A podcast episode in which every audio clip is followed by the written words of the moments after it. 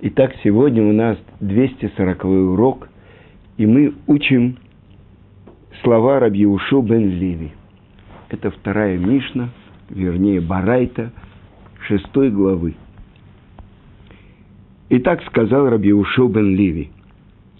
Каждый день с горы Хорев раздается небесный голос, который провозглашает и говорит – горе людям за обиду, которую они наносят Торе. Потому что всякий, кто не занимается Торой, называется опозоренным, как сказано в Мишлей. Золотой браслет в носу у свиньи. Эта женщина красивая, но бесстыдная. И еще сказано, а скрижали сделаны самим Творцом и высечены самим Творцом.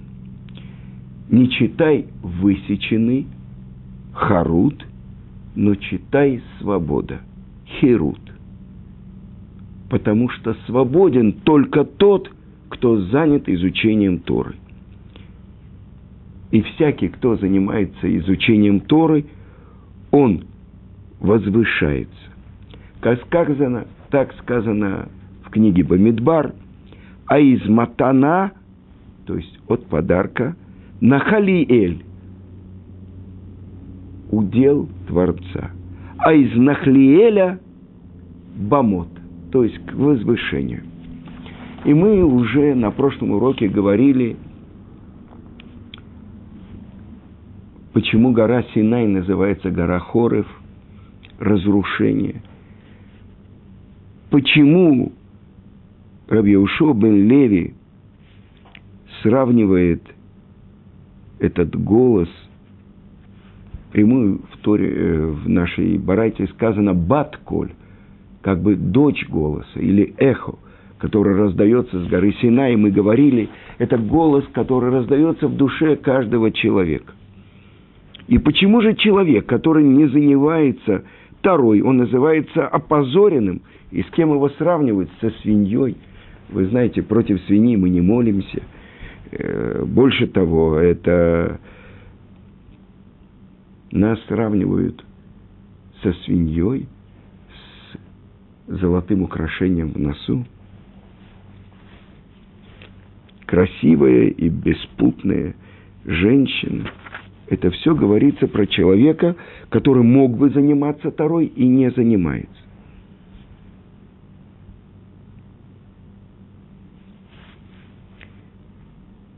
И дальше то, что сказано, скрижали, сделаны самим Творцом, и на них высечена письмена самим Творцом харут – это высечено, но не просто высечено, а пробито насквозь. Когда я готовил урок, э, в одной книге приводится притча. У одному художнику, скульптору, скажем, заказали сделать образ, зримый образ – который бы отличал то, что мы получили с горы Синай, то есть нашу Тору, с э, тем, что называется Тора, потому что на иврите Тора – это учение. Вы знаете, есть Торат Дарвин, Торат Мухаммед, Торат Иошуа, Ануцри. Вы понимаете, что мы говорим? В 13 основах веры, которые сформулировал Рамбам – он говорит, что никакой другой Торы от Творца не будет. А люди могут придумать массу разных учений. Так в чем разница? И этот мастер, что он сделал? Он вытесал каменные скрижали и пробил там десять, выбил насквозь десять заповедей – а рядом поставил доску, на которой что-то было написано. Учение Дарвина, учение Христа, учение Мухаммеда, Будды и других. В чем принципиальная разница? Пройдет какое-то время, то, что написано, сотрется, кто-то допишет что-то. А то, что высечено, пробито насквозь, можно сломать, но исправить, изменить невозможно. Еще комментаторы объясняют, что другие народы, у них есть вера. Но как бы эта вера меняется в зависимости от обстоятельств жизни. Ни одна буква, ни одна корона над буквой Торы не может быть изменена. И вы знаете что, до того, как мы попробуем понять, как из того, что на иврите сказано «харут» высечено, учится «херут» – свобода. Что нет у тебя свободного человека, но только тот, кто занимается Торой. Давайте поймем, с чего все начиналось. Мы уже приводили несколько раз то, что написано в Талмуде, то, что весь наш мир рассчитан на 6 тысяч лет. И так учат наши мудрецы. Первые две тысячи лет, что это такое? Это хаос и отсутствие формы. Тогу во Богу. Это первые поколения, которые приходили и гневили Творца. От Адама до Ноха, от Ноха до Авраама. 20 поколений. И, несомненно, были большие праведники. Но сказано, пока не пришел Авраам и не взял плату всех. Больше того, учат наши мудрецы, именно с Авраама начинается двухтысячелетие Торы. Это второе двухтысячелетие. А третье двухтысячелетие – это двухтысячелетие Машеха. И вот Авраам – то, что Рамбам сформулировал в своей книге «Яда казака», чем отличался Авраам от тех, кто жили в его поколении? Ведь он еще в будущем учился у Шема, сына Ноха, у правнука Шема, Эвера.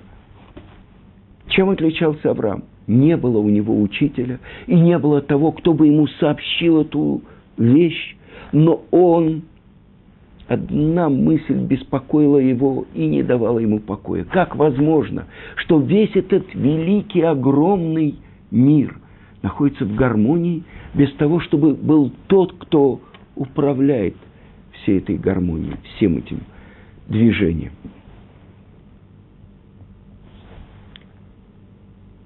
Написано так в Торе, это вторая глава книги Перешит – самой главе Берешит написано «Эле толдот шамаим ваарец беибарам» – это родословное небо и земли в их творении.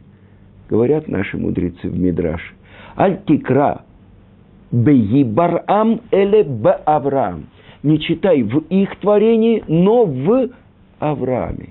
То есть ради Авраама Творец сотворил небо и землю. Что же такое сделал Авраам? Он открыл того, кто управляет всем этим миром. Сказано в Святой книге Зор и в Мидрашах, что Творец смотрел в Тору и творил мир. Перед Творцом эта Тора была записана черным огнем по белому огню. Смотрел в Тору и творил мир. Чем? Второй тогда открывается, что в нашем материальном мире нет ни одной песчинки, ни одной травинки, а тем более животного или человека, у которого не было бы духовного корня в духовном мире. То есть вот это смотрел в Тору и творил мир. Что же сделал Авраам? Он смотрел в мир и открывал Тору. И сначала он переходил с места на место и собирал вокруг себя людей, и спорил и с каждым на его доступном языке объяснял, что не следует служить идолам, а нужно служить только единому Творцу. То есть из мира открыл Авраам того, кто сотворил мир. Из мира он открыл и прочитал Тору. Весной, в месяц Авив, он говорил Саре делать лепешки. Впрямую сказано, что когда три ангела, которые пришли к Аврааму, потом два из них пошли к Лоту, что дает им Лот? Впрямую в Торе написано «мацот». А это происходило еще за, я вам скажу, за 430 лет, за 431 год до выхода евреев из Египта, когда мы получили заповедь э, делать мацу. Сказано, что наши працы, Авраам, Ицкак и Яков, исполняли всю Тору до ее дарования. Даже то, что в будущем мудрецы установят Ируф Тавшилим, особенные законы от мудрецов, это все в корне постиг Авраам из мира. И так написано в одной святой книге, что у Творца есть три книги. Одна из них – это Тора, которая перед ним написана черным огнем по белым огнем. Другая книга – это мир. Можно его прочитать как книгу. И, наконец-то, третья книга – это история нашего народа. Так вот, Авраам, с которого начинается двухтысячелетие Торы. Когда это произошло? Когда в Харане, уже после того, как Авраам сидел в тюрьме, в которую бросил его царь Немрод, после того, как он отказался ему поклониться, после того, как Немрод бросил его в огненную печь, и Творец его спас оттуда, Авраам переходит с места на место, и он доходит до Харана.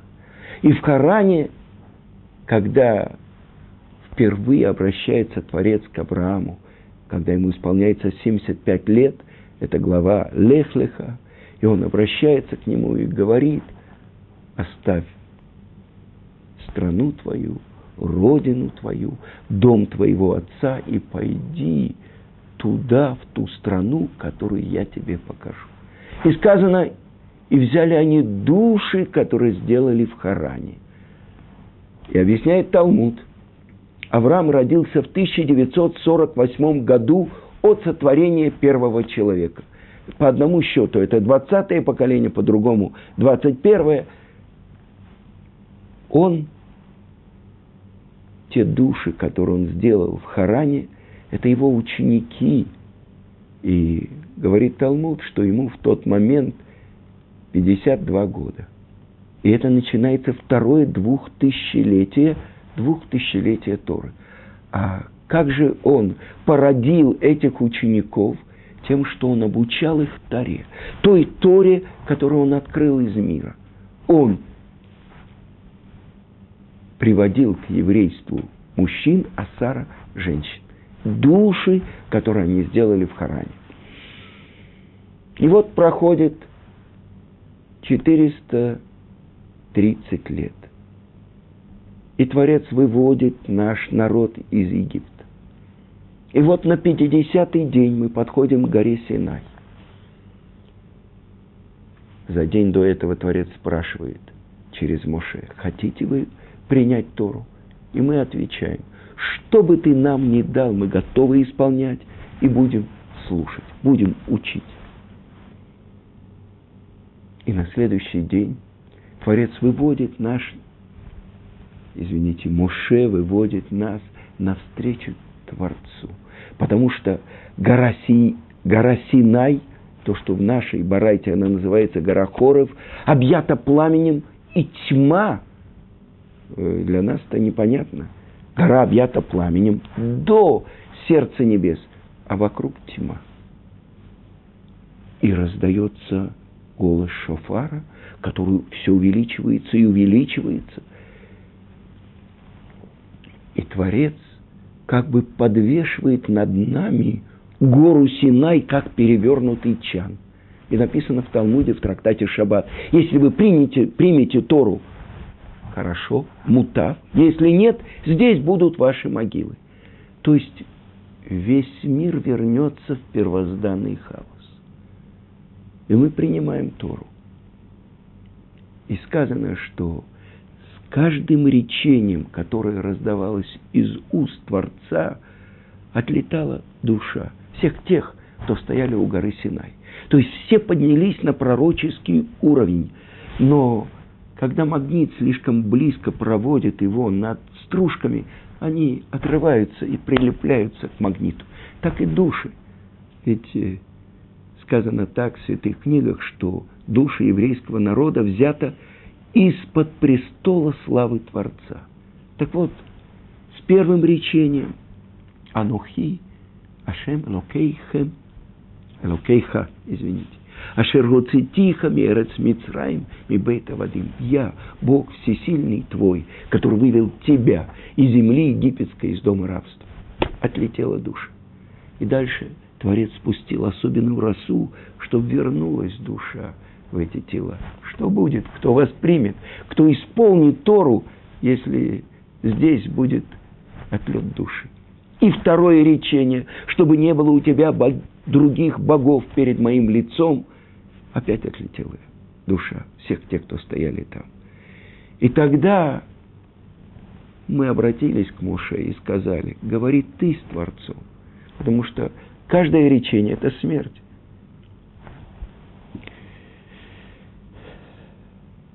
И так в мире открылся тот, кто сотворил мир, и дал миру то, без чего мир не может существовать.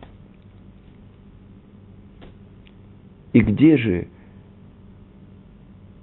запечатлелась эта Тара, которую весь еврейский народ, стоя у горы Синай, воспринял?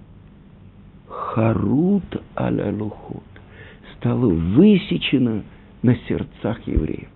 И дальше Муше говорит, я поднимусь на гору Синай по повелению Творца на следующий день, и через 40 дней я вернусь.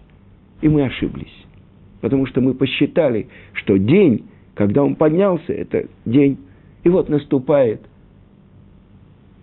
день 17-го Тамуз. 40 дней, а Моше нет. И тогда Сатан показывает ложное пророчество, смерть Муши. И тогда все оказались в этой страшной пустыне, без того, кто их вывел из Египта – с детьми, с животными. Это страшная пустыня. И неизвестно, куда идти и где он умер. Где тот человек Муши? И тогда Эрев сброд народов, который присоединился к еврейскому народу при выходе из Египта, требует сделать зримый образ, который бы шел перед нами и вел нас и они убивают Хура, сына Мириам, племянника Моше, за то, что он их осуждает. И с этим трупом приходят к Аарону и говорят, сделай нам зримый образ, который бы шел перед нами и вел нас, пока еще э, нет явного просьбы об идолопоклонстве. И что же происходит в сердце Аарона? Он решает, что если еврейский народ убьет пророка и коина, не будет исправления. Поэтому он соглашается. Но что он выбирает? Самый долгий путь. Принесите золото, золотые украшения ваших жен, матерей и дочерей. И женщины отказываются. Это входит в план Аарона. И тогда мужчины срывают свои золотые украшения. Сказано так в Мидраше, что они вырывали серьги из своих ушей, не открывая даже, разрывая мочки уха. Такая страсть у них была, чтобы это дать. И два сына Билама, два колдуна, они собрали это золото. И один взял треть, а другой две трети, и передали в руки Аарона. Написано в Святой книге Зор, если бы они положили на землю, все силы колдовства кончились бы. Но Аарон взял и бросил в печь, и он думал, пока будет плавиться золото. Потом резцом он будет выбивать что-то.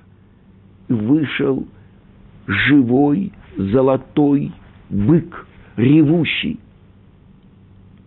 И вот то, что прошло всего 90 лет после выхода, 90 дней после выхода из Египта. На 50-й день мы получили Тору, и вот этот 39-й день, когда мы ошиблись и посчитали, что Муше уже не придет. И вот в этот момент, так объясняет Иерусалимский Талмуд, Творец дает скрижали завета, о которых написано в нашей Барайте, в руки Муше. И в Талмуде написано так, что на две, на два кулака держали эти скрижали руки Муше, а на два кулака руки Творца. И вот именно в этот момент, по мнению Иерусалимского Талмуда, Творец открывает ему, что согрешил твой народ. Какой твой народ? Тот эреврав, который ты просил, чтобы я разрешил тебя ввести в еврейский народ. Они закреши, согрешили и сделали идола. Так, может, не поклонились? И поклонились, и принесли жертвы. И в этот момент Талмуд описывает, как Творец как будто хочет забрать эти скрижали. И сказано, что победили руки Муше – Вы понимаете, что это невозможно даже сказать самим, если бы не было написано в Талмуде. Что это значит? Настолько было желание Моше, чтобы скрижали завета, то, что вытесано было Творцом, и выбито на них десять заповедей, чтобы они спустились к людям, к еврейскому народу и победили руки Муше, потому что Творец хотел, чтобы они победили. И вот Муше берет эти скрижали, и он спускается с ними. И что он видит? Пляски и веселье вокруг золотого тельца. И сказано, что он разбивает эти скрижали. Зачем он их забирал, если он сейчас их разбивает и открывается? Так объясняет Талмуд и Мидраш, что это был выбор Моше. Если бы он спустился со скрижалями и вошел в стан, то кто бы смог выжить? Когда открывается абсолютная правда, даже отклонение небольшое от правды, обречено на уничтожение. Это еврейский народ, который на сороковой день после дарования Торы сделал золотого тельца. И комментаторы спрашивают, как это возможно? Ведь когда мы сказали, будем исполнять насы Венишма и будем слушать, сказано, что из наших сердец вышло дурное начало. И у ангела смерти не было власти над нами. Как над первым человеком, Адамом, до греха. Как же сейчас показали ложное пророчество. Это объясняют комментаторы, что чем выше уровень человека, тем сильнее у него дурное начало. И на их уровне, ведь все стали пророками у горы Синай, разрешено было сатану показать ложное пророчество смерть Муше.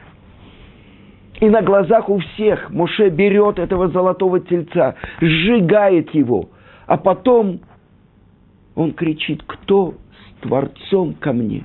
Мила Ашем Элай. И все колено Леви приходит к нему. И он приводит в исполнение приговор. Все те, кто поклонились и служили идолу со свидетелями, им полагается смерть. А те, кто поклонились идолу без свидетелей, вот как раз берется вода, и туда посыпается пепел этого сожженного золотого тельца, И тогда, если действительно кто-то поклонился ему, он умирает в мучениях, как в будущем будет сказано про неверную жену, которую подозревает муж, и она закрывается с другим мужчиной.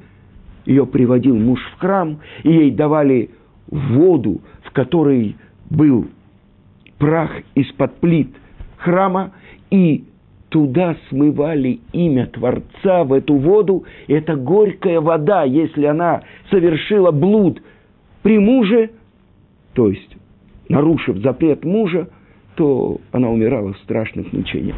Это то, что происходило с теми, кто без свидетелей поклонился идолам. И вот Моше, после того, как он приводит приговор в исполнение, когда получают наказание все те, кто вернулись к идолопоклонству, которое было в Египте, ну, я хочу вам сказать, 603 550 взрослых мужчин от 20 до 60 лет стояли у горы Синай.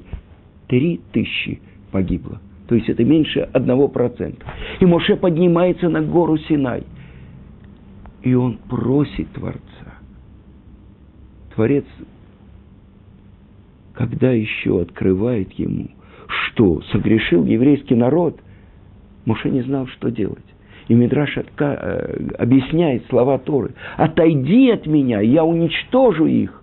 Тогда Муше понимает, что то, что он должен делать, он должен броситься на эту брешь и просить защитить еврейский народ. И он говорит, если ты их не простишь, сотри меня из твоей книги жизни. А это книга Торы. Представьте себе, была бы Тора без Муше, ведь все пятикнижие называется Торат Моше. Потому что Моше получил Тору с горы Синай и передал ее еврейскому народу. Так вот, это то, что происходит там. И вот Моше поднимается еще на 40 дней.